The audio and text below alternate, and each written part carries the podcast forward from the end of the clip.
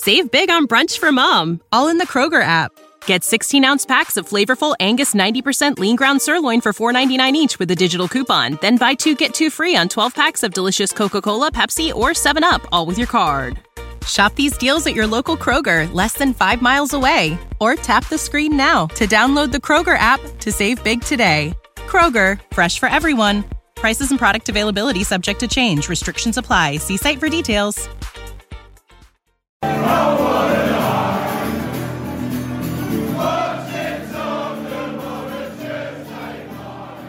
Hello, guys. Welcome to 90 Minute Daily. Fabulous lineup for you today, and a really interesting show. We're looking back at a pretty dramatic season for Spurs, and to help us do that, we've got uh, a wonderful lineup. Um, we've made some big loan signings, so to come and ensure things up at the back, we've got Flav from the Fighting Cock. Welcome to the show, mate. more of a striker, but um, it's fine. You've got the height. You've got the height advantage, certainly on me. Um, and then uh, uh, and a, a big welcome back into the midfield, Dan KP from the Evening Standard. How you doing, mate? Hello, Chad. I'm very well. I'm actually right back, which is more suitable for Spurs, I think. Right. Okay. Fair enough. And then I was gonna I was gonna say for our two big men up top, Jude and Hunter. How are you both? I like that as a pairing, Jude. I think we could do do a lot of damage, you and I up top, to be honest. Yeah, Bit telepathic. We're very front, I four think. four two, aren't we? Bit of a crouch As Defoe just- vibe. Yeah, as it comes to Hunter, be, you yeah. just win everything in the air, and I'll use my small amount of pace just to not run in behind, but try. Just five yards. Yeah, Fabulous stuff. Um, so we're gonna uh, we're gonna do sort of season review, and we'll kind of do some very uh, Sunday League end of season awards as well. But just before we do, can we just have a little bit of a natter about the last game of the season? How are people feeling about the idea of, of Europa League? Are you happy, A, that we're in, in Europe, or would you have preferred maybe to, to not have the. Some people are calling it a distraction. I'm I'm more in the camp of thinking that any European football is good European football. Hunter, we'll start with you.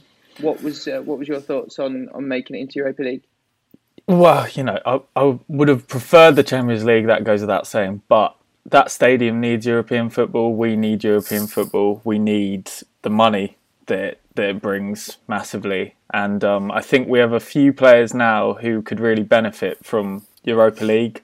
Uh, a few of the younger boys, especially like a player like Ryan Sessegnon pops to mind, who maybe didn't have the season that he was hoping to have, uh, maybe didn't get the time that he needed. And the Europa League, I think, offers a great um, route into the team for him. Um, so yeah, all in all, very happy that we managed to get it. Was totally underwhelmed by the performance on Sunday. I think I think we're going to have to learn another way of playing against teams who sit deep, but that's probably next season that we hopefully find out if we can do that. I'm I'm looking at you, Jal Sacramento. Still, you know, I have high hopes for him. Dan, were you were you at the game on Sunday? I was, yeah. Right. What was your take? Yeah, it was really forgettable. Kane's goal aside, there wasn't really anything good to say about it. I think Mourinho's comments afterwards were quite instructive. He basically said he found out the Chelsea score and then wasn't really interested in winning the game. He said he opted for pragmatism, which I think means protect the point. But it was a bit of a risky strategy because had Scott Barnes scored that header late on, or even Wolves scored a couple of goals in stoppage time, it would have been really gutting for Spurs because I think Palace were were really there for the taking. So I was a bit puzzled by that approach. I think with Kane and Son on the form they were, I think if Spurs had really had a go, uh, they would have won that game quite comfortably. But I think, look, the team and Mourinho got the job done. That was what needed to happen. So we, we can't really criticise what's happened over the last kind of four or five games because uh, after Bournemouth and particularly after Sheffield United, I really didn't see us coming sixth. Uh, Flav, were you were you happy with the fact that it's Europa League? Uh, well, yeah. I mean, uh, if you'd have asked me, you know, when when we were ninth, and and, and uh, I started to think, well, maybe finishing outside, as long as we finish above Arsenal, finishing outside of the uh, Europa League spa- spaces wouldn't be the end of the world because we know how that's benefited Chelsea and Liverpool in the last, uh, you know, two or three years ago, where they had no European football at all, and and ended up quite easily getting into the top four. But you want to be involved. You want, I mean, even if it's if it's not the Champions League, if it's just the Europa League, you want to be involved in it. And I mean, as a fan, you want to go to these places uh, and you want to watch your team play away. But it does offer other opportunities with, with, with squad and, and, young players that perhaps wouldn't have done get, been given an opportunity and, and to play out other styles and to be a bit more progressive and, and to build that squad as well because we, we can't play we can't play um, Europa League football next next season with just the, the, players we have. So it means that we'll have to go out and spend if we're going to take it serious at all. And Mourinho said, you know, he's been in it twice and he's won it twice. And I know it's Jose Mourinho saying that and the teams he's won it with, but that that isn't very easy to do. It's really, really difficult to do. And hopefully, if he can do it with Tottenham, I'd take it all day long. A Europa League win all day, I would take that. It would be incredible. Hmm. Judy, same boat. Yeah, I think so. Um, I don't think Spurs have had a particularly good run in the Europa League in the last few times that they've been in it. Like 16 17, they got put out by Ghent, I think, when Alli got that red card, and that was like a big chance for us to win a cup. Mm. Um, so hopefully they can have a good run in there for sure. It's not Champions League, but you know, beggars beggars cannot be choosy at this stage. That's interesting. I've, i sort of, I think I blocked out the the the Ghent game the, the first thing that came to mm. mind for me was uh, I think it was PSV. Was it PSV with Go- that we Gomez like ended up just oh yeah having an absolute wild game and then we lost on pens maybe. That's yeah, right. we lost on yeah. pens. Yeah, the Ghent, the Ghent one was we, we, we got knocked out of the group stages and went down to Euro, Europa League. Mm. yeah. Ghent, and then they knocked us out as well. uh,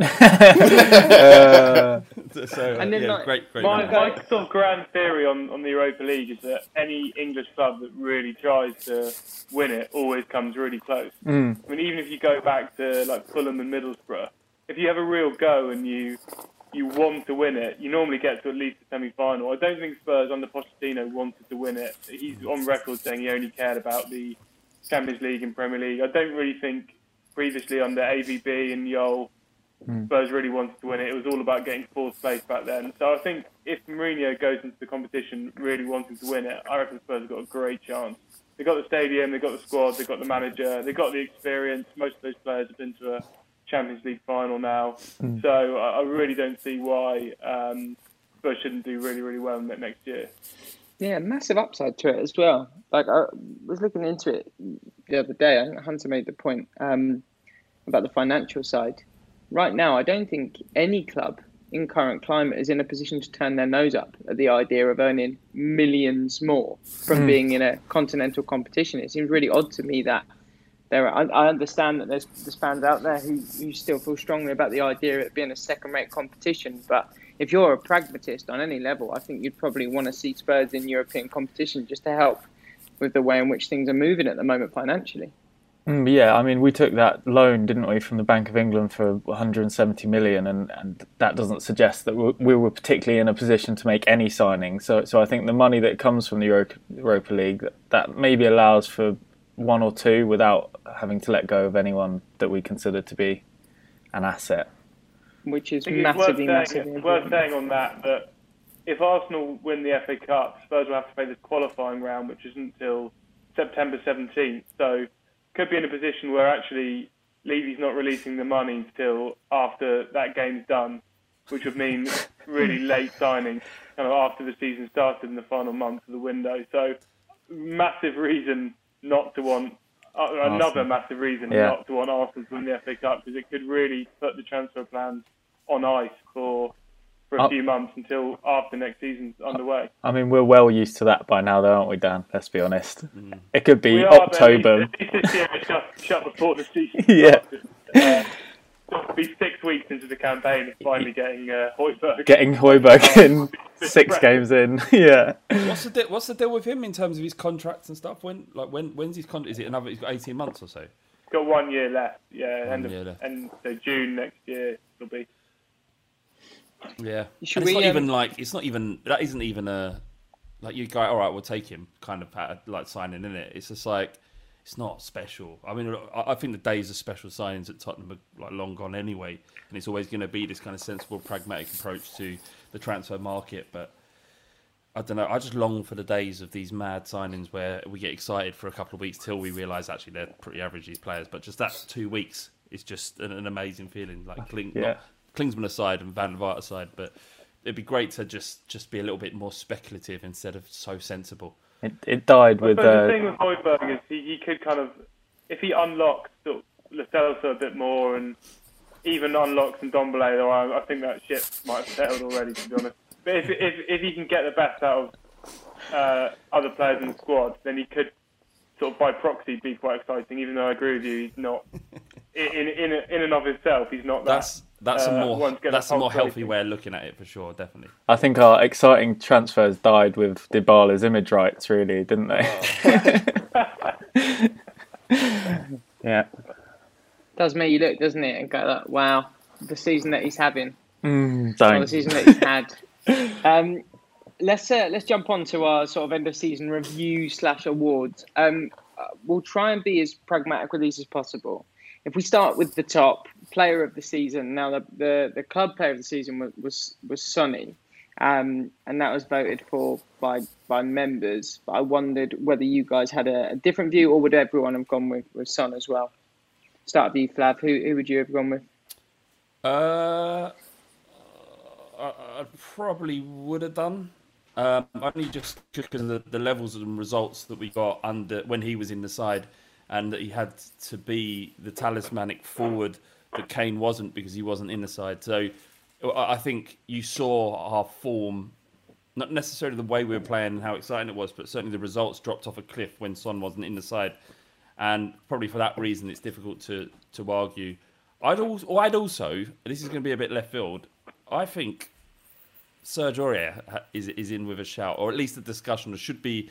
There's some respect should be sh- shown on him because um, he was an absolute joke, nowhere near you know good enough for the side, and became intrinsic to to Mourinho's style of play, and was a major part of the upturn in results that saw us finish sixth from 14th when Mourinho took over. Now, I'm not saying he's the answer he should be our right back next season. I'm just saying he's played every minute under Mourinho, and um, and you know he he should take some responsibility in our upturn. Uh, any any um, any further on uh, other players? I mean, I, I, go on, Dan. Who did you have? I picked Kane. I think. I, I think Son. Son's had such a strange season where you know he had these two red cards, he had the broken arm. He just feels like he's blown hot and cold so much more than usual, and he often does blow hot and cold. But I think the Palace game wasn't a kind of atypical performance from this season where he just didn't really do anything. And obviously he's had games where he's been spectacular, but I think Kane, when he's played, and all the usual caveats about kind of fitness and injury aside, I just think he's been more consistent, and I think he's been so important since the uh, Premier League resumed. And I know it's only nine games, but it's still basically a quarter of the season. And I think that that spell has been a big reason why Spurs have got six. And he scored what seven goals in that, Yeah. and he's Seven been and really eight, good. yeah. Yeah, so I, I'd, I'd have Kane just over Son because I think I just think Son's been a bit too up and down. Admittedly, very high when he's up, but I think pretty low when he's down. Right, go on, boys. Front two. What do you reckon? It's hard to sort of argue uh, away from those two, to be honest. I think before before the restart, I'd, I would have had Lo Celso in there for a uh, for a shout, but he just he hasn't quite uh, been on song since since we've come back. I still think again that that probably comes down to more he's being shuffled around the midfield. We still haven't found a way to sort of, as Dan said, to release him in a way that sort of allows him to go and play how he probably is used to playing. Um, but yeah, I think I think Kane or Son quite far ahead of everyone else for me. Yeah, I go along with that. Son and Kane.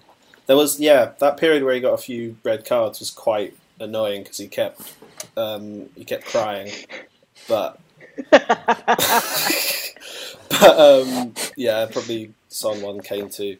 Kane gets overlooked a little bit in that. Really, he still ended up with what like seventeen Premier League goals in the end. So It's crazy, Yeah, do you, do you know what's really, do you know what's really weird? 18, is that he actually, you think of him as having missed loads, and I mean he did miss a lot, but I think he still played twenty nine or thirty Premier League games. So you're like, yes, he missed a lot, but Sonny got two red cards and had the the, the time with the broken arm, so he's missed a, a fair whack. You look at it in comparison to some of the other members of the squad, he's done fairly good for, for, for game time. And then his goals return is just ridiculous. He would have comfortably won the Golden Boot, I think, if he played those those extra nine games. You know, Mm. and he's playing in a system that maybe is not suited to the idea of having a um, having a load of chances in a game. You know, so he's just absolutely brilliant. I do I do want to just echo what you said, um, Hunter, about Lo Celso. I think we've got such a gem in Lo Celso. He, uh, watching him just put the boot in on people and just give people a little bit of attitude after a challenge or just kind of get into a scrap. Even just that little thing he did with, I can't remember who it was. It might have been Lucas Digne from from um, Everton, where he just wouldn't leave him alone. You know, and I thought, God, I, I need that. But, Like, as a Tottenham fan, I need someone like that in the team to watch. I just think, God, you're so up for this. And then he has yeah. the quality to back it up as well. I can't remember which journo wrote it, but they said you could tell he was Argentinian with a within about six minutes of watching him play. You'd be able to say that he was an Argentine player because he just he loves it. He li- he lives for it. And you're right. Yeah, you need those players to sort of break it up when you're not playing particularly well. That game in particular was not a great watch. I think we can all agree. But we got the win, and he sort of he broke up there. He broke it up round the back. He broke it up in midfield, and he just went round sort of being a nuisance for ninety minutes. And Mourinho loved that. I think uh, I think he's we, we haven't seen the best of him at Hmm. all, and, um, and and what we have seen has been encouraging. Obviously, playing in that the big problem with, with, with Spurs' first team squad at the moment is that, that two man midfield. In that Sissoko seems to be the one who's paired with anybody, and if Sissoko clearly isn't good enough to play in that system in a two anymore, or or if he, unless it's a very narrow diamond as we saw last year, Sissoko seems to be a bit lost.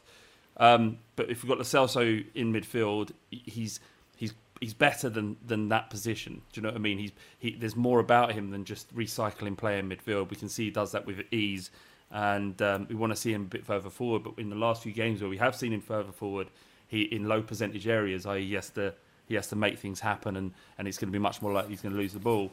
It, he, he, we, we've seen him foul to a certain degree, and that's fine. That's fine. He's got to get used to the pace. But I just, I'm just thinking, there's a player that's probably twice as good as what we're seeing currently. Uh, that that ho- hopefully, if we get the signings in, that, that he will be released to just be to, to go and be creative and be metronomic. He's been, metronomic. he's in- been injured since the restart as well. He's been Mm. had the scoring problem that has been niggling, and I think he's come off in the last four games on about the hour or 70 minutes. So he's definitely not fully fit. Hopefully yeah, that, that little bit of time will um, will make a massive impact as well. I mean, we got we got decent now. We're we're looking at four four weeks realistically. Um, who should we? Let's go on to most improved. Um, I feel like Fab, you might be able to actually like uh, chuck Aurier here forward as your as your most improved player. I think everybody, everybody, because he's starting starting you know base was so low that you know he, he, the, what he's done this season. I think second only to Trent Alexander-Arnold in terms of attacks from uh, sorry assists from a right back. Uh, crossing into the box has been pretty much excellent for, for again at his standard. So and this is about most improved. So you have to look at where he was before. Um, yeah, I think it'd be difficult to argue anyone other than. Um, I'd argue Serge- with that. Serge Aurier. Who's improved more than Serge Aurier? I, I don't think Sergio Aurier has done anything under Mourinho that he didn't do under Pochettino. He's just played a lot more and been a lot been in the team a lot more. He still he still makes the same kind of mistakes. He still Yeah. occasionally puts in a great cross. He's still better going forward than he is at the back. But and I think he was all those things previously. Um, he just got a lot more a lot more trust from Mourinho and a lot more freedom to kind of go forward in his system. That's not to say he's not been all right, but I don't think he's been sort of transformed. Hunter, go on. You, I can tell you, like you, you're itching to, uh, to get in on this. well, you know my thoughts on Sergio Aurier. I just don't personally. I don't think either of our fullbacks good enough to start for Tottenham at the moment, and that's my personal opinion. Uh, but in, in terms of most improved, I'd probably, I might give it to Lucas Moura. You know, just in terms of what what he's become under Mourinho, has is a really hard working sort of again a nuisance, and I, I sort of thought he could be one that was out out out of the club because I didn't really see what it how he worked. But he uh, over, especially since the restart, he's been really effective in winning the ball back and moving it up the pitch really quickly. He's linked up with Kane quite nicely, and yeah, I don't know. I, I'm starting to see a role for him, which I maybe didn't He's before. becoming a right midfielder. as Well, yeah, it feels yeah. like he's transitioning a little bit, you know. And uh, maybe if we take the pressure off him to be a really clean striker of the ball, and instead just accept that he's a phenomenally hard worker with a lot of pace that can break up things defensively, but also break forward in attack. Maybe that's kind of horses for courses. You know what I mean? Yeah, that's a little bit more what Aaron Lennon, you know, a little bit more of the Aaron Lennon about it, like, but you know, not as good. Jude, Jude, Jude, who did you have as um, as most improved? Uh, I haven't got an obvious one jotted down. Um, since the restart, I think Hugo Lloris has actually been a lot better 100%. than he was previously. But he's also 33, so it's not like you're giving it to a young guy and saying you can go and be a lot better now.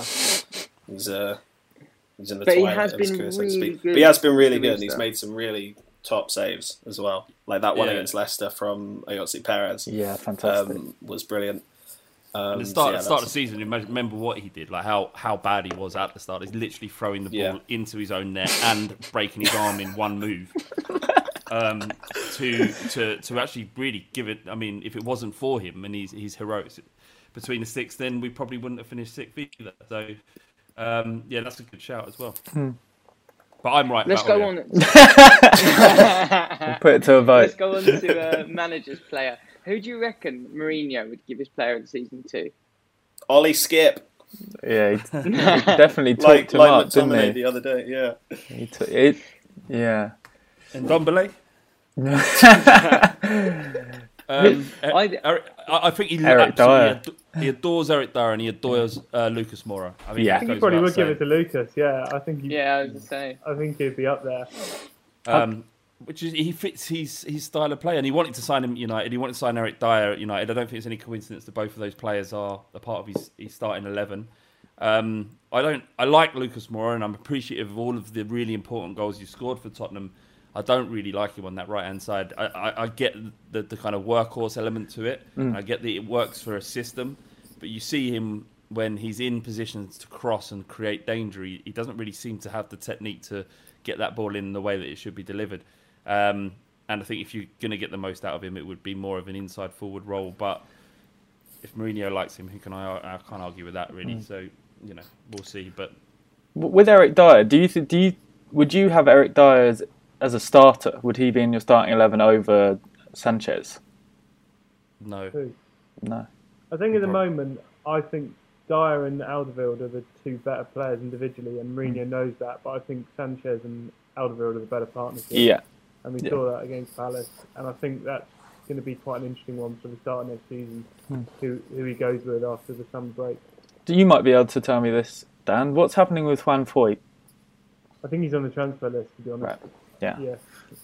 That is Um, disappointing. is it? I, would- I look personally. I, I like those sort of centre backs, and I, I thought he looked like having a child as a centre back. I thought he looked like he could turn into. And you know, look, he's starting centre back, starting for Argentina.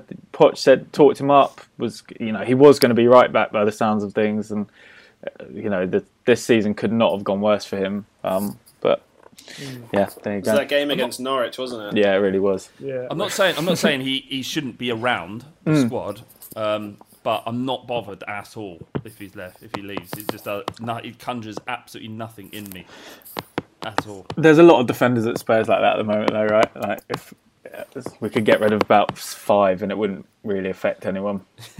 It'd be interesting to see what the level of turnover is in terms of the defensive unit because I think that that point that Dan just made about having a, a partnership that's really good or, or, or very workable in Sanchez and Alderweireld and then having Eric Dier as someone that'll be there or thereabouts. Then you look beyond that. I think there's a lot.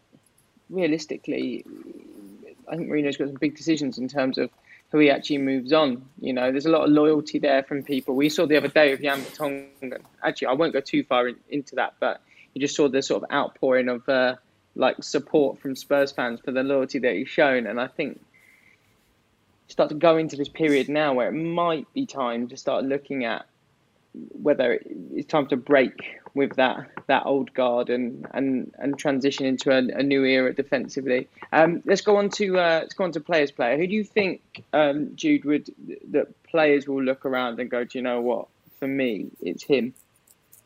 You know what? This guy's had a really good season in finishing sixth for us. I don't know. Um, yeah, that's it. Uh, looking at the list now, and no one's really jumping out. Um, they probably give it to Son. Do you reckon right? everyone just spoilt their vote? put, a big X, put a big X in it and then threw it on the uh, threw it on the box. Well, No, Kane didn't seem too happy in his post Palace tweet, did he? He was like, "Oh yeah, we've got to do better next season." There was no great season or Hmm. you know, well done lads from him. So um, yeah, probably probably Son or Kane, isn't it? I think Sissoko might get. I, I wonder how much they value having a player like Sissoko in the squad to do all that running for Aurier and to sort of cover cover ground in the midfield like that. And I just felt like with him in the squad, I, I totally agree. I don't think he's good good enough in certain areas, but I just think he's solidified us so so much, especially since the restart. I just the difference before and after just was massive. Yeah, I agree with that. They obviously like him because they always sing "Oh Musa Sissoko," Mm. and you see sort of viral videos and stuff, and all hear them in the changing room after a big win. That's always the go-to song. So I think he is quite well valued. And what about you, Flav? Uh, yeah, it's weird one. I don't really have anything to add. Uh, yeah, maybe maybe Lloris uh, because of his um, uh, he's a leader, isn't he, in, uh, in the changing room, and, and, and he's certainly the club captain, and, and perhaps that level of respect will give him some extra votes. But I'm really clutching at straws. Really, none of them deserve it. None of them really deserve any of it. I think I think that's it. What's interesting is that you, you sort of think like in previous seasons you've been spoilt for choice. Do you know what I mean? You've been spoilt for choice. So I think that's got to be something that like just if you take it away from the, the the managerial change or the team element, like there's got to be better individual performances across the board next season. There's got to be players that come out at the end of the season with their head held high and said, "I had an absolute stormer of a season in doing whatever their individual role was, getting that right." I wonder how much Mourinho's style of play will allow that to happen. Um, you know, I, I- I think very few players he, he trusts to just go out there and play. Everybody has a role in this system, um, and the kind of sum of the parts is greater than the whole kind of thing. So I, I just get based on what I've seen from Mourinho thus far, I can't see. I can't see a world where you get that breakout player that it will be that, that in order to get us points it will be on the shoulders of Kane and and and Son and the rest will be a part of a system that shuts the t- the opposition down and and that can can perhaps in transition develop some exciting breakaway players we saw against Leicester but typically I think we're going to see quite a functional um, got mechanical slow drudge to success hmm. Or not. Sounds great.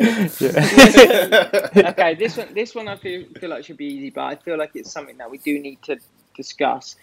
The underachiever of the season. Now, I won't like won't even bother like going around everyone, but let's talk about Ndombele a bit and and about what how you felt at the beginning of the season when we signed him, and then how you feel about him in comparison now. So, uh, d- does anyone want to go first? Is there anyone that would particularly like to kick us off?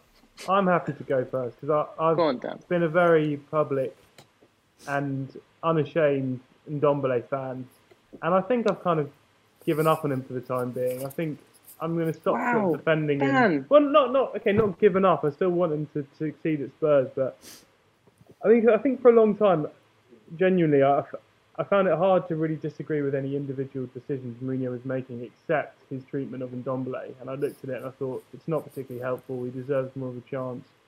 And then when he seemingly, and this is according to Mourinho, but when he seemingly got injured in the warm down after Arsenal having not played, I think I was at the point where I was like, okay, you know, maybe he had a point here after all. And uh, it it just seems to me that um, it's not going to work because it's, it's a fundamentally a kind of clash of characters and personalities. I mean, I think Ndombele is a special player, but he, he just needs a kind of Harry Redknapp type manager who's just going to say, you know, run around a bit. We'll make reserve, you know, we'll make um, special arrangements for you in the same way that he did for kind of Van der Vaart and, and Asu and and all those players who, who didn't particularly want to want to put the graft in. Mourinho's not going to do that, and I don't think Ndombele is going to change the way he is. Um, so I, I still hope it, it works out somehow. I still hope they sort of come together over the summer, but um, I'm going to stop sort of banging the Ndombele drum, I think, until he actually does something. Um, so I think it's pretty clear that, um, yeah, he's, he's, he's just not been fit enough and not really taking the chances when they've come his way. But that's not to say I think Mourinho's handled him perfectly, if that makes sense. Strange though that people are starting to move that way. Um, not strange. I mean, it's just interesting that it, it's starting to happen now over the course of the season because there's been so much optimism. And I wonder, Flav, whether you you kind of um, how at what point you start to switch across from being like, well, we've got this potential world class player on our hands to, do you know what, this But- might never happen. We ha- have we though. We I mean we, we don't know. We we he, he cost sixty. We, what we do know is he had a good season in France, did well in the Champions League, and he cost sixty six million or whatever it was that he cost. That that's what we know. Um, I think we saw flashes of of a really good player there, um, but we haven't seen much more than that. So we don't really know what we've got. I think the frustrating the frustrating thing from a fan's perspective, from my perspective, is I'd like to have found out. I'd like to have been able to watch him play. You know, and, and, and, and spending that much money on a player and just not seeing him play since Mourinho's come in is really, really frustrating. If he's good enough to make the bench, then surely he's good enough to play minutes in games that we're, we're really struggling to uh, unlock uh, a team, you know, uh, unlock a low block. And if you look at Bournemouth when he did come on, I thought he actually he did he sort of changed the game to some degree. We had that purple period, and let's say purple period in a game where everything was black and dry, right? But we had a little bit where we we created a few opportunities, and that was mostly down to his ingenuity. So it's frustrating. I do want, I really do want it to work. I want it to work. I, want to see him play at Spurs and. I, and him and Lo with a holding midfielder or a defensive midfielder that can destroy and let them play, we might see that. But all the noises coming out from Mourinho suggest that he doesn't like him. He doesn't want him, and um, and I just I fear that he, you know, Mourinho has a track record, i.e., two massive players among the very the world's elite in in Salah and De Bruyne. He let slip through his fingers. Um, now I don't think then then Ndombele has the same ceiling as De Bruyne, but who knows? It would be a shame if he went on to another football club, and there'll be, there'll be no shortage of takers, I, I, I bet, and and went on to do really, really well. You know, he, it's Mourinho's job to get the best out of the best players that he has, and maybe he, he doesn't believe Ndombele is among the best players he has. Yeah, I'm, I'm just, I'm just such a fan. I, am so thrown. Just one little shimmy, and I'm in love, and that, that's the sort of like. I'm such a fanboy, and yeah, it's really. I sort of agree with, with what you're saying, Flav. Like, you've seen those those moments, and you sort of think, all right, well, next game, let's just start him, and if he lets you down here, then fair enough. I understand you can drop him back to the bench, but I'd never felt like he. And every game he was being brought on, and I mean, the Bournemouth game, I, we were we were awful, and I, I agree. I think he did add something that we were really missing, and I would have liked to have seen that from the start. But then it just felt like just felt like he, he wasn't given the opportunities. But you, you never know what's happening in training. And Erik Lamela's getting brought on with ten minutes to go, and you sort of feel like we sort of know what Erik Lamela's going to do. We don't know what Ndombele is going to do. Um, I'm obviously in the camp that I think we should we should make it work because of the players that we've seen Mourinho sort of turn away in the past and what's happened with them. Um, but we don't know we don't know what his ceiling is, and the, the noise from the club, Dan, you might be able to fill me in a little bit, was that they're really keen for it to work. They don't want to have to move him on. But yeah, I think I think they're not looking to sell him, um, and I think Levy is, is behind that and and you know trying to mediate between him and Jose literally. But yeah, I, Yeah. I, I totally agree with you. I really want to see it work, and um, I, ju- I just wonder whether some kind of swap deal where Spurs get another kind of special creative player in return um, might just work for everyone. Um, I, I don't think Spurs are going to recoup the money for him, so that's kind of off the table. Um, I mean, the interesting thing is, to go back to the transfer window closing on October, whatever it is, is there'll be a month after the start of next season. So you like to think that he could be given a chance in the first sort of five or six games to to kind of prove himself, and then if it's the same old stuff and, and Jose's ignoring him, then, then maybe it's just best for everyone if um, you, yeah he does move on. Do you think it's odd though that you listen to the way that Mourinho talks up Oliver Skipp? Right, it's like he's he's going to be like he he'll be in the engine room of Tottenham's midfield for the next decade, future Tottenham captain. And then someone asked him a question about Ndombele, who you know how do you think he played against Bournemouth? He was no better or no worse than the other players, which is obviously not true. Is is, is it because he's not being questioned on Skipp and, it, and it, that doesn't impact his ego, whereas he is being questioned on Ndombele? Do you think that's where that spike comes from, or that that that? Um... Yeah, it's a good, good point. I, I mean, I think I think a lot of it's to do with just how they are in training, and he mm. wants to kind of reward someone like Skipp, who's probably not the most naturally talented, but he's just obviously busting a gut in training and and works really hard and has got a good character. And look, you, honestly, you, you only you, you'll you'll have all seen it. You've only got to watch Ndombele in the fucking warm up, uh, sorry, in in the warm up, to realise what the problem is. You know, mm. he's he's a different type of player, to put it generously. And yeah. obviously, Mourinho just doesn't go for that. So I think he's, there's probably not a lot behind his his responses, um, apart from just a general annoyance that you can't get this guy to to train in the same way in the way that he wants.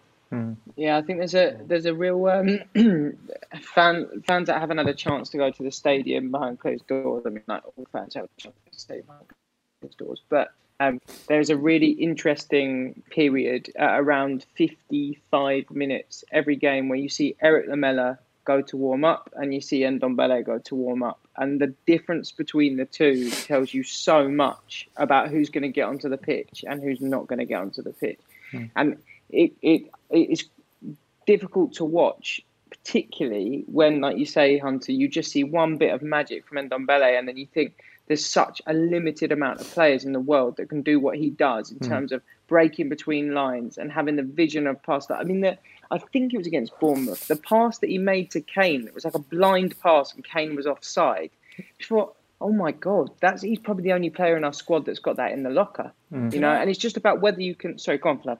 Well, it's just sorry to interrupt you, mate. It's just that, it, like you're saying, like it's his responsibility. I, I completely agree. That's why it's paid, annoying. Yeah, he's being paid a wage to work hard and train. Like as Pochettino said, one of the greatest comments he ever made. You're not coming here to play for Tottenham. You're coming here to train. Hmm. And if you get into the squad, it's because you deserve to be in it. And it, if he's not trying, like if he's the one that ain't warming up properly because he knows he's not going to get on, then his mental aptitude should be, or his mental attitude should be, what do I need to do to get in the manager's good books? And then do that. And if maybe, and I know it's going to sound a bit gammon, right? But maybe if he's not willing to do it, then perhaps he shouldn't be at our football club. And, and just being just being good enough, you know, having the skills is isn't going to it isn't going to be the, the kind of player that, that does end up in us uh, having a, a league title challenge. I think you're, I, I, think that's absolutely agree, right. I can't agree disagree with that at all. But I think that there there there are players there there are countless players who just don't behave in that way. I mean, to go back to the Harry Redknapp example, you know, apparently Assou-Ekotto having no idea who Spurs were playing that week, and I'm sure there's an element of truth in that. And, and Van der Vaart, you know, not being able to, to do more than an hour. You know, certain managers will, will make allowances for special players, and mm rightly, rightly or wrongly, I, I, I, agree with what you said, and I just the problem is Mourinho is not one of those managers. Mm-hmm. Not and, and Ndombele, I think, needs a manager who's going to say, okay, you trained for ten minutes in a beanie hat in 35 degree heat, but you know what? We need you at the Vitality Stadium on Saturday, so you're going to play anyway. Mm. It's, it's not going to happen. Um, and, he, and he's won 22 major trophies, so yeah, yeah, yeah, maybe he knows what he's doing. So I think we probably should move on because this, we could do this all day. Um, uh, best goal of the season. Son. It's Sonny, isn't it? Yeah, That's an easy one. Sonny Burnley. Didn't that win? Didn't that win goal of the season? It did win goal of the yeah. season. Although I do want to give a big shout out to um, to Harry Kane's goal the other day um, against Leicester because that was one of those moments where I was just not only absolutely in love with everything that he can do on a football pitch, but it just really reassured me that he's re- received the ball again in, in a blind alley, he's back. beat a player, and then just smash it into the far corner. And yeah. the thing, do you know what? I'd even had this from kind of six weeks before. What people weren't getting to see on TV is that he looked sharp. There were people talking about him carrying too much weight, and I actually thought he looked pacey. And against Leicester for the first goal, you'll see he makes a 60. I mean, he plays that gorgeous outside of the boot pass. He runs 60, 70 yards. And the reason why Justin deflects the ball into the net is because he's trying to chase Harry Kane to actually catch back up with him. And he mm. goes way beyond him. So yeah, for me, just seeing Harry Kane back in back in some sort of rhythm and scoring goals for fun is is really really reassuring. I think Um, a shout out to Bergwijn for both goals against the Manchester clubs. Both, Yeah, both, absolutely. both are really good goals that would probably be in contention if Son hadn't done that against Burnley. Yeah, enjoyed Um, enjoyed the uh, City goal especially was a really unbelievable. sweet sweet Yeah. goal. Yeah, Yeah. Um, And the the Man United celebrations. goal was kind of cool because it was the first, the first Spurs, well, the first one I saw in the empty stadium, the first Spurs one since the restart, and it was kind of like a reminder that e- even though everything was really weird and surreal, this could still sort of happen on the football pitch, and that's sort of why we, we were there in the first place. So Mm. I, I remember Would that you goal fondly. What What are your thoughts on Stevie Bergwijn, just from what you've seen of him so far, Dan? I think he's great. I mean, I I think when he came on uh, against Newcastle and crossed the Kane almost straight away, um, he really showed he's an intelligent footballer. He's, a- he's a good player. I mean, I think he's a better footballer than Lucas Moura. Yeah. Um, I think for reasons that have already been covered, um, he's probably going to remain as kind of first reserve next season behind Son and Lucas. I think he's exactly the kind of signing Spurs should be making, and he's actually made a great start. If you consider, I think he scored in his first three home games. Um, so without the shutdown, that would have been more noticeable, and, and people would probably be talking about him as a really clever bit of January business. I think. Were you impressed with him, Jude? Yeah, he's a he looks a looks a sharp player, and that yeah that debut against City was awesome. Um, in terms of goals of the season, I wanted to check out. I think it's Lamela's goal against Palace, um, quite early on in the season, where they go through a load of build-up play and the ball gets pushed to the back stick, and it I think it ends up dribbling over the line off Guaita's uh, legs. Uh, but that was the other one. But yeah, was that where we, we ran right in the first sort of half an hour? first half. Yeah, it was a great first half an hour. Second half was pretty dead. Yeah, that was a good game. That one. Yeah. Only real That was a good game. Pochettino performance Yeah, Yeah. of the season. That Yeah. and the Villa, the, the the second half of the Villa game when they, they turned it on and then Ndombele scored, and I think Kane scored in that one, Yeah. didn't he as well? That- And, that- Yeah, and may- yeah, that was the and first maybe game, wasn't who was the team the champ who finished bottom of the Champions League group? Who, uh, uh, Olympiacos. Mm, yeah, or Red No. Star. Red Red Star, Star. Red two Red Star yeah. games were, were good fun, but they were obviously terrible. Good thumpings. Okay, tough one now. Worst moment of the season. That is the tough one. It might Oh, be. I it, mean, it might be the the scope. the bright the Brighton game as a ninety minutes. I don't remember f- thinking I hate this club more. I was just uh, everything like you, like you said. Lloris falls in the goal, breaks his arm, and that sort of set the tone for one of the worst performances I, I can remember. Yeah, Tot- Tottenham ever having. To be honest with you, um, Yeah, that Yeah. that Connolly goal, the, the the I think when they scored the third, I think it was Connolly who Yeah. scored it. Yeah. I remember just sitting there feeling absolutely empty. Hmm. I, I'd, I'd I'd been crushed the week before when when when Bayern Munich, you know, I was in front of that goal which they scored f- five goals in the second half. I watched every goal go in. It was amazing. yeah. Um, and then, so I felt that. And then I was sitting on the sofa a week later and just watching Brighton just tear us apart and seeing nothing from our football club. This is a, a group of players that gave everything before. Uh, Just a year before was was playing under Pochettino and, and, and really still sort of continuing what, what the great work that he'd done. And then something had happened inside the football club to, to show that display. And I remember the third going home going, I, don't, I literally don't know what. and I, I felt nothing at all. It was just an emptiness. And um, yeah, for me, that's pretty much as bad as I've ever felt watching football. So Yeah. it, it's got to be that, that third goal against Brighton. Yeah.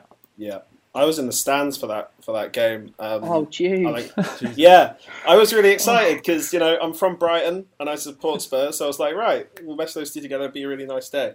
Um, I think it was like the first or the second minute that Brighton scored. Yeah. But I remember, you know, having a look at the replay of Lloris's arm, Oh, thinking, yes, it wasn't. it's, not, it's not nice. Those things might be a bit um, weird. Yeah, but I remember just thinking that these guys are sort of done under Poch. There's, there's no if he can't catch a ball under the crossbar, and, you know the subsequent fallout that happened. Yeah, that was that was a nasty. That was only like three days after that Bayern defeat as well, wasn't it? So Yeah. three or four. And it- you know, tough if, if you week, look at where the fact from gone from that point to where we are now, hmm. it's the the, tran, the tra- the transition has been insane, and somehow we're still there's this undercurrent of just not being happy. That's just what it is it if to be Tottenham, isn't it? Yeah, Go on, Dan. Sorry, mate.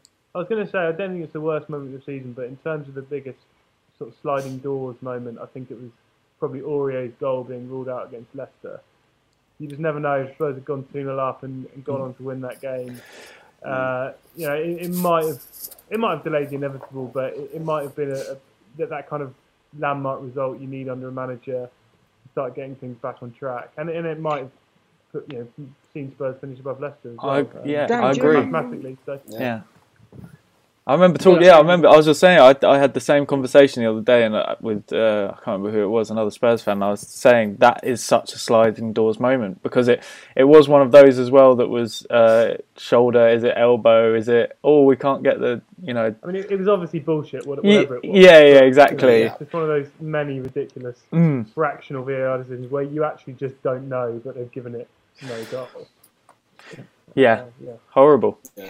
I, I remember Dan. We all walked. Remember, we were walking to the station after the game, so we'd gone all the way up Yeah. to Leicester, and you and I were sort of walking, and there was this real. Um, it, it was a really strange feeling because we'd come out of the the press conference, and I remember at that moment, um, it felt like Poch's press conferences were getting more and more negative Yeah, and getting deeper and Yeah. deeper into this weird hole that he kind of got himself into. Obviously, like that, there was so much noise going on around the club and so many other things that were out of his control, but his narrative and the narrative that he managed and expressed was completely up to him. And at that point, I, I remember coming away feeling quite disappointed. And, and I very rarely felt like that about him. But I came away feeling like, wow, he's really, like, he's hammering home this negative approach and it, it is going to Yeah, and- and- rub off. And after the Colchester game as well and the League Cup, when he said that there were too many different agendas at the club, um, yeah, it, it really did. Like that whole period, well, Poch this season, um, really did have an end of days unpleasant feel about it. Uh, I, I always think, will always think he deserved the chance to, to do the rebuild himself, but it should have happened a couple of years earlier. Yeah. Uh, but by by you I- know, by the point of this season, it, it just I've- was I've- all feeling very crumbly. kind of blocked it out. Like I don't. Like, I remember. I remember the beginning of the season being bad, but as you were talking, Dan it, uh, uh, and you, Ben, it was brought it all back about just how crushingly bleak all of that was. Um, and I remember thinking, like, 'cause I've done a couple of interviews in the last couple of weeks with and people that are not Spurs fans, and they all of them are like, "Why did you let Pochettino go? Was it right to sack him?" And I was like, I remember saying, and I remember feeling, he should have gone earlier. He should have been sacked earlier than, than the Brighton game. That might have been a bit harsh, but that's what I remember thinking. And then as, as you were talking, I was like, yeah, that all of this feeling, all of this sort of really sort of guttural nausea I've got in, in my stomach that you've just made me feel, Dan. Is, it, it, it, that's what I felt back then, and that's why something had to change because your football club isn't supposed to make you feel that way. Hmm. Um, yeah, it was like Dad was ready to leave home and he's just staying around for the kids, but Dad, you know, he needed to go. That's what it felt. That's what it felt like. I, I'm, I'm, I'm from I'm from a family, my a divorced family. You know, hmm. I remember it, and it was the same hmm. feeling. Flav, I remember at the time that you said when Mourinho came in, it felt like your new like your new dad had come in. Stepdad. Your new mum- your new mum, yeah. It, he'd come in with a PlayStation and he made Mum happy. Yeah. That's that's what it was. That's what it, and like you get up in the morning, he's cooking your breakfast, and you're like, well, "This is all right." maybe, maybe it was Dad's fault. Maybe new stepdad's good. Yeah. Um, but How, yeah, how step, did Mourinho rank in that incredible thread someone did of all the Premier League managers? Oh yeah. Stepdad. He was a- check it out for Flav's sake. He was I'd all love right to see it. actually. Yeah, I think he was Flav, all right. It's a great thread. I think he said. I haven't. I'd love to see it. I think he said he has good good trainers or the nicest trainers or something, and always buys you the latest. Something I can't remember what it was, but it's great. That thread is so good. Yeah, if you haven't had a look at that, have a look at the thread because it is it's brilliant. I will. I'll check it out. Amazing. Right, we should um, we should slide on. Um, what was the what was the best performance of the season? I, I, do you know, I'd say just in terms of the the magnitude and how important it was for me, the Arsenal game. Um, You know, it's so crucial. I'm not saying it was the best performance. Uh, you know, even that Leicester, you could argue, given the way it was managed, went three 0 up, three amazing goals, and then just really, s- s- just really stamped the game out. Just allowed Leicester just to play, but didn't really cause us any problems. You could argue that, but just because of it was so important that we beat Arsenal to finish mm. above them, to have the hope of- of getting in the Europa League uh, uh, kept alive, and the fact we beat them. Mm. I mean, I loved it. I was like, I loved that game so much. I absolutely loved it. So that for me would be the, the game. I got to agree. It's That- nice that yeah, it was nice that Spurs won while allowing Arsenal to shoot themselves in the foot as well. Yeah, that, that I mean that that game. You know, I went in. I was so convinced we were going to get get beat in that game as well because of what had happened the, the week before. Um, but yeah, that that game was impressive, and I think the thing that I loved about that game was Arsenal fans seemed annoyed that they got beaten by that style. And I was like, what did you expect to happen, lads? We're going to sit deep. We're going to try and get you on the counter attack or let you shoot yourself in the foot. And yeah, it happened. And then look, they went and did it a week later to uh, who was it? City. Yeah. So But we created more than them. We had better better chances. We Yeah. deserved to win. Like you spoke to Arsenal fans in, in the after that game, and it, it was like the world's most worst injustice. had just occurred. I'm like you're an idiot. You- clearly, clearly, we we deserved to win that game. Or, or, or at worst, it would a draw, but there was no injustice there. You hmm. pleb. the Burnley game now looks quite impressive as well. What was it? I, I can't remember what the score was. The one with yeah, Five five nil. nils. Yeah, so Yeah. that was a complete domination, and you know Burnley have gone on to trouble a lot of decent teams this year, and yeah, I thought that that was a. I'm I'm struggling to remember the first sort of six months of the season, Burnley but are you know, unbeaten in 14, I think, aren't they? They're in the league, un- unbeaten in 14, something like that. There you go. I'm, I'm, I'm going to go for the Leicester game. I think. I think the Arsenal game is the, the best result, but I think mm. in terms of performance, what was most impressive about Leicester was that there was just a really obvious plan that worked perfectly. And I think my biggest problem with Mourinho, sort of before the shutdown, really was, and and for elements after the shutdown as well, particularly Bournemouth, was you just had no idea what he was trying to do or what the team was trying to do, and it was mm. just like, well, what have you actually told them?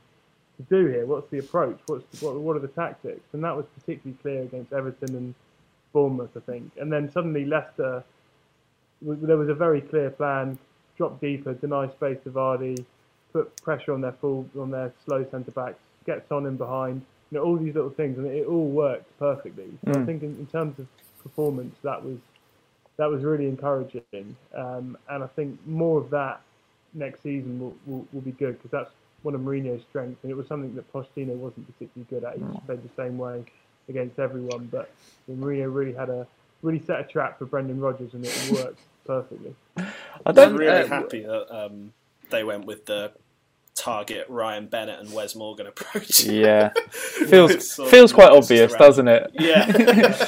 But no, you're Mourinho was so proud of it, he kind of explained it in very. this is what we did. This is what worked. I don't I don't centre backs are rubbish. I don't think any Spurs fans will have any problem with the, the the City approach, the Arsenal approach, the Leicester approach. I think that's I think we were brilliant, and I think that's when we've looked like we've had a plan. But I think the Palace game, I know you said he sat in and he sort of was happy. The Bournemouth game are just reminders that I still think there's still a lack of attacking verb when we're playing against a team who want to do the same thing to us, and we will have to find another pl- way to to break that down. But he does have the, he has the time now, doesn't he? He has six weeks to sort of do whatever he wants to do. I think, Well, I think there's a problem. more just yeah. Sorry. no, you go ahead. Go ahead. No, no. Uh, I just thought I think there's a there's a problem that that that is a challenge that a lot of managers struggle to to to, to kind of circumnavigate or, or, or find a way of solving because it's it's re- really hard. I know this sounds really obvious, but these are professional footballers that play football all day, and if they're being asked to do something quite simple in, in that just sit back, soak.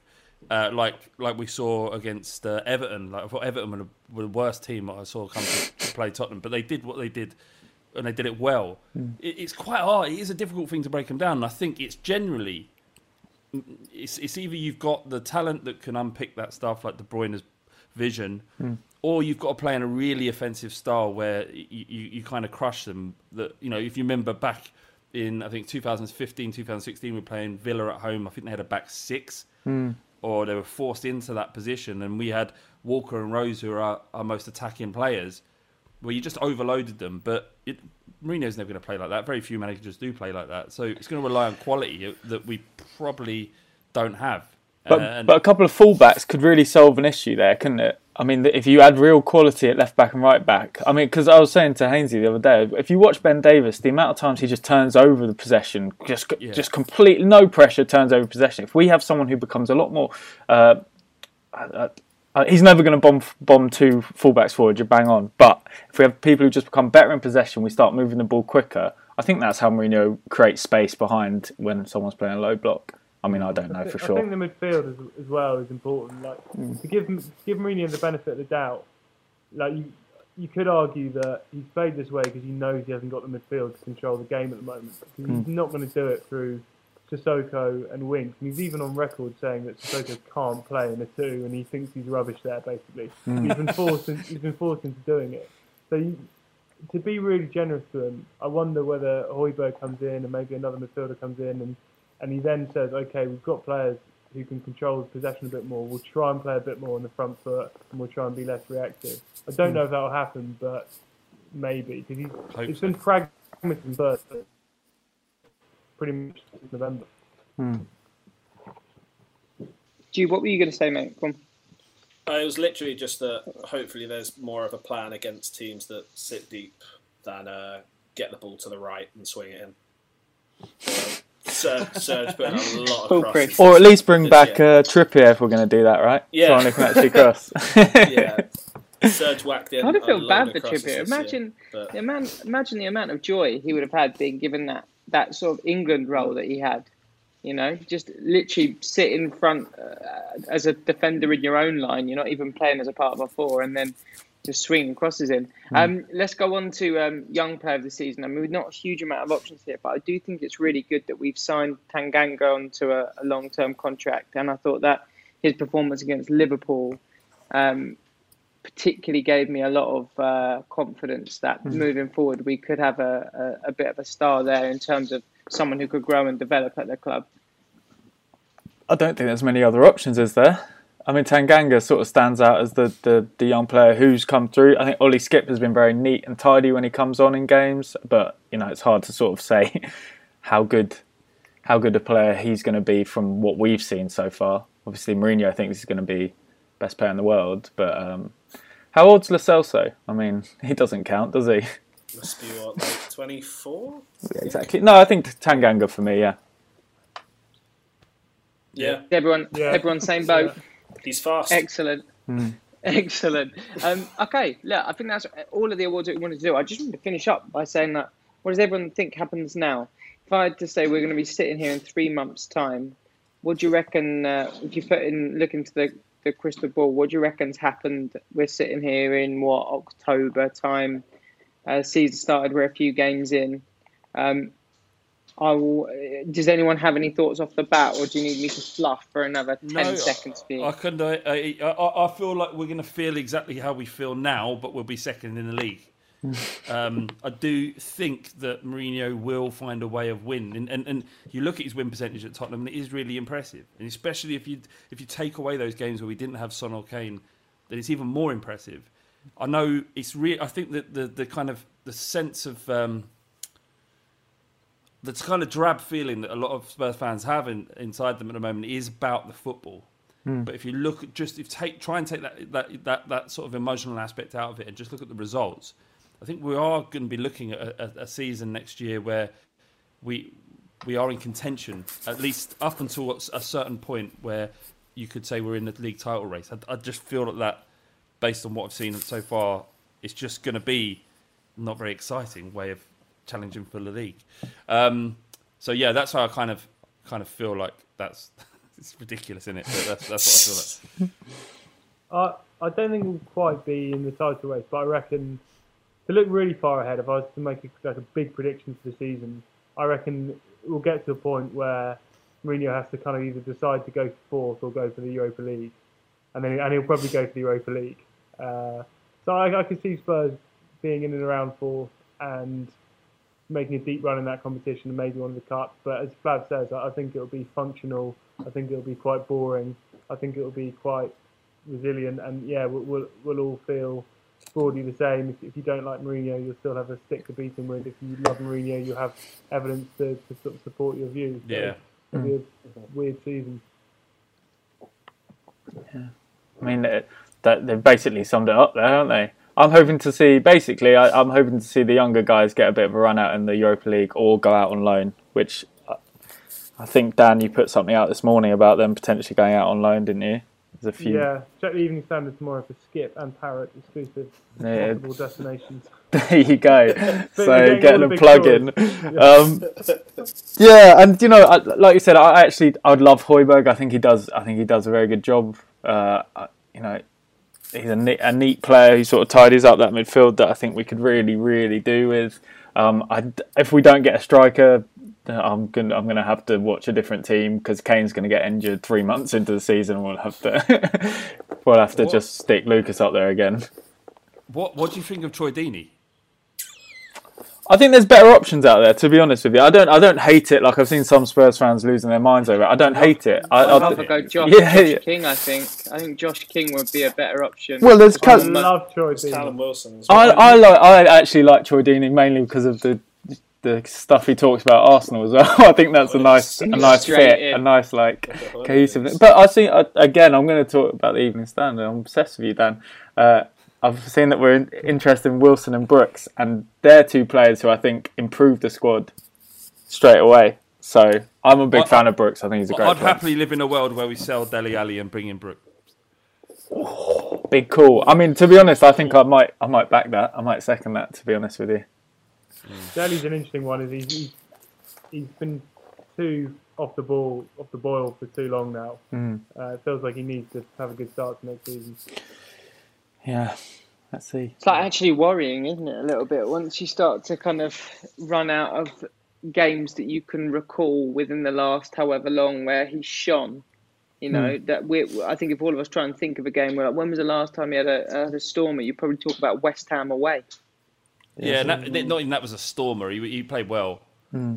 I mean, Yeah, the- he the- He hasn't been good. didn't he? Ars- Arsenal away in the League Cup last season. Yeah, Olympiacos, he was good when we went 2 0 down. He was it 2 0? We went 2 0 down against Olympiacos. Yeah, yeah, he sort of grabbed it by the neck, and I remember him having a very good game then. But you're, you're right, like we, we can't afford for him to have these sort of long patches where he doesn't affect games at all. And before under Poch, he, he could have those games, but he'd always score or he'd always assist, and you sort of Maybe, maybe lads, maybe just ain't that good. yeah, well, you maybe he was, he was overhyped and um, he, he couldn't live up to the, the form, the excessive form, the brilliant form he showed. That was never really in his. Uh, you know, he played out of his skin, perhaps. He also has he's he said those injuries have really damaged what I mean I think his confidence for one but he said his his explosiveness his speed he doesn't feel like he can play at the same level even that he was at 2 or 3 years ago which as a 20 what was he 24 23 Yeah, you know 24. that that's slightly worrying um What? How much do you you get for him? that's a, I saw this debate going on on Twitter the other day actually it's a, it's a weird one isn't it because you know his stats suggest you're looking at a 40 million pound player because he's English but is he better than Jack Grealish? Would you take Jack? Is he better than I don't know? Yeah. No. So I'd take I'd take Jack, Jack Grealish all day. I mean, uh, perhaps we we've got the players in his position, and it, we, we don't need to strengthen that position. But he's just oh, he's great, isn't he? Yeah, I'm gonna he- back him. I'm gonna back Dele. I want to see one more season. I'm. ju- I keep doing this. One more, I keep yeah. doing this, but I do that that thing where I'm like, this. He's gonna come good. He's gonna come good. He's Ben, gonna you- come good. this is a- and his stats do. His stats do back up when he plays and when he gets a consistent run. Hmm. He's actually still statistically a, a, a, a good option in terms of like a goal scoring. Why the Europa League sort of might be helpful. Right? The Europa Yeah, League because you have so. to play 500 games to get to the final. He might actually get. He might actually get a sprint. a s- You know. Ben, you're Dele Alli, You've got to let that go, mate. You're gonna, you're gonna, end, you're gonna end up. He's like the, the, the stepbrother that keeps nicking stuff out your mum's purse. It's not good for the household. You've got to get him out. keeping it in the family. Hmm. Yeah, I, I, I don't know what it. I don't know what it is. Maybe it's nostalgia, and maybe it's just that that feeling of complete um, attachment to the last season at White Hart Lane, and just how special that team was. Is slowly being taken away from us piece, by piece, and it's quite difficult to watch. But it's important to happen for the for the club to move forward. It's just uh, he he for me he doesn't feel like he's at the end of his career. he's so young. I just feel like surely if Mourinho is able to back up what he said at the beginning of the season and get him playing like Dele Alli as opposed to his cousin. Would you call him? would Uh, be- would you call this a painful rebuild, Ben? I feel like Would you Jan dare? Vertonghen, we'll finish we'll finish up with Jan, but like it did feel like that very much was what had been put in motion at the beginning of the season, right? When we saw him arrive into game with a black eye and sitting in the stands. Yeah. sort of thought, God, this is the this is that is it's come full circle, you know, and like it, it he was an amazing player for us, but that w- watching Spurs fans talk about him and watching Spurs fans remember him actually it, more than anything reminded me that this is the end of of that of that cycle. I don't know whether anyone else felt the same. Yeah, yeah. I mean, uh, absolutely. Uh, it's. It, I mean, it's, it's the cycle's over, isn't it? Really. I mean, it's gone. Um, but uh, yeah, Vertonghen's kind of demise really kind of typified that because he was. Uh, I you know I really. You just looked at him for so long and he was playing. You think, well, fine. If him, he, if him and Alderweireld are in the same team, we're going to be fine. And then obviously you saw that slow degradation of a of a top flight player in the Premier League and what you have to be to perform at this level. And you saw it, and you saw that game where he came off. I think it was 60 minutes, and he had a horror show. And you saw the picture of him in, you know, the famous one of him being sitting down on the bench, and he, he looks crestfallen. He, as he as he realizes that his time at, at playing uh, for a top Premier League club is over, and certainly his time at, time at Tottenham. But uh, and, and just one more sort of highlight, you know, in terms of that, that game he had against Dortmund, where he ran the game from left wing back, where he him he himself acknowledged that he was out of position, which is very very rare you hear a player do that, but you can do it now he's gone. Um, but that kind of felt like he used all of his power in that game. That was that was his last hurrah, and he, he had nothing left after that. And it was a shame, really. And I, I think he probably would have carried on playing if he could for Tottenham because he, he's that kind of kind of player. But it was it was time for him to go, and you have to be you can't be you can't be um, too sympathetic.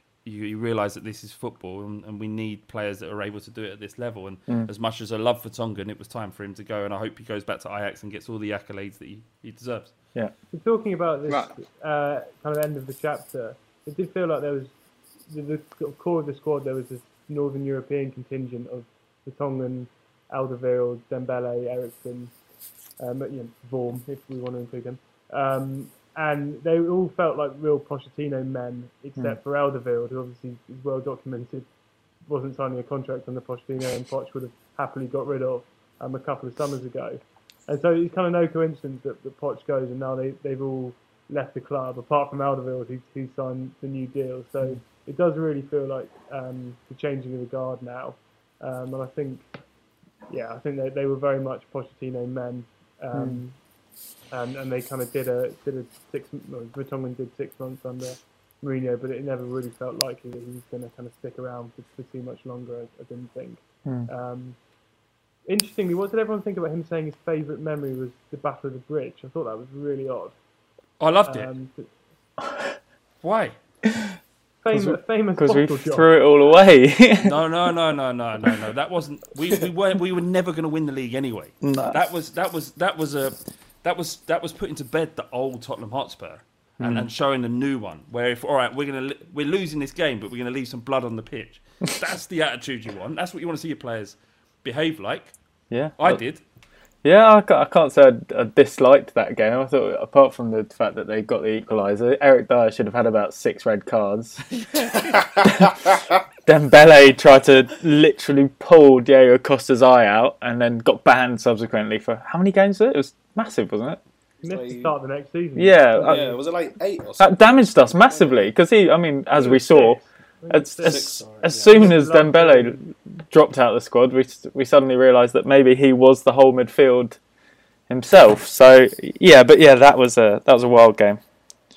Yeah, I, I think that uh, I'm sort of more in. I'm more in the the, the the Flav side there. I've seen so many Tottenham sides over the years being accused of being soft. So it was uh, it was quite nice for a change to see uh, Eric Dier actually limping off from a challenge that he had made because he'd whacked someone so hard. So that was a, that was that. And it that wasn't, was and we, we, it wasn't like they were, the Spurs players were losing their head all over the place. Hmm. Like Kane was hacking people down. Lamela should have been sent off about three times. Kane should definitely saw a red. Dier should have Carl definitely Walker, been sent off. didn't he? Carl Carl Walker should, should have leg saw. on Pedro. Yeah. Danny Rose. Sorry Danny to take Rose- down this tangent. I just thought it was a really odd choice of Vertonghen. Yeah, he's. player. I mean, didn't really see that coming from him. I thought he'd be like Dortmund or, or pick Yeah. out some kind of It's neat, left field classy for sure. display at the back. But I like that. I think that shows something about his character and how how he thinks, though. Perhaps Mm. that, that he he wouldn't go for the obvious thing, and it was it was that game. Um, but yeah, yeah. No, I mean, yeah, we'll, we'll miss him.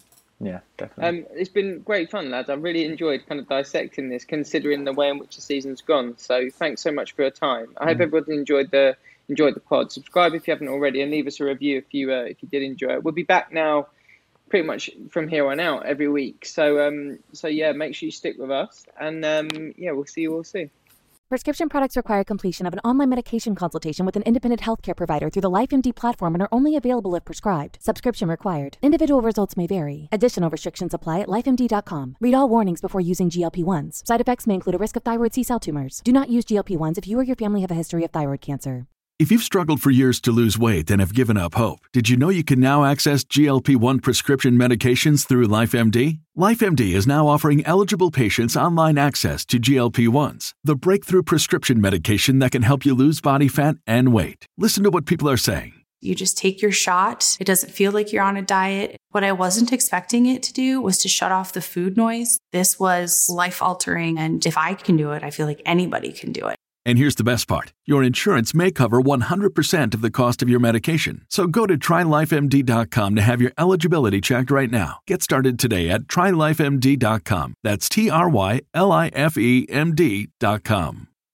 When you need mealtime inspiration, it's worth shopping Kroger, where you'll find over 30,000 mouthwatering choices that excite your inner foodie. And no matter what tasty choice you make, you'll enjoy our everyday low prices, plus extra ways to save, like digital coupons worth over $600 each week. You can also save up to $1 off per gallon at the pump with fuel points. More savings and more inspiring flavors make shopping Kroger worth it every time. Kroger, fresh for everyone. Fuel restrictions apply.